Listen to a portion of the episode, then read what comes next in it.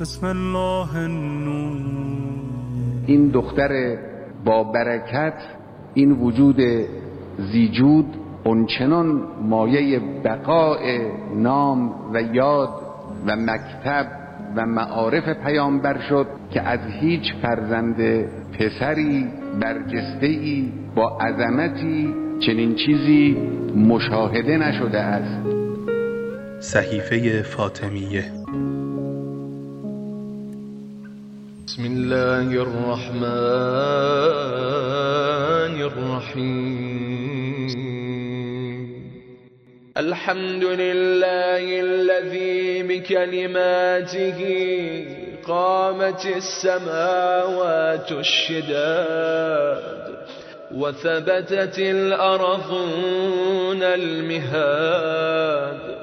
جالبه که علمای علم جدید ببینند که در دعاها. یه سری مطالبی گفته شده که هنوز در علم جدیدم به عنوان اصل و رک حساب نمیشه. در صورتی که الان بدونن میگن آه چرا ما اینا رو قبول داریم؟ مثلا شما برای هر شیعی فشاری در نظر می‌گیرید. الان همین استکانی که روبروی منه یه خورده فشار تغییر پیدا کنه این میشکنه. یعنی یه می‌بینید استکان شکست.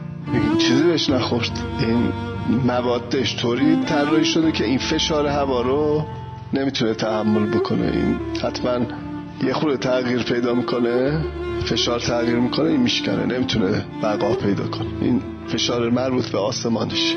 بعد میگیم نمیشه یه ماده ای درست کرد که این با فشار سختری نشکنه. میگه آه مربوط به زمینشه یعنی باید زمینش رو محکم تر بسازی.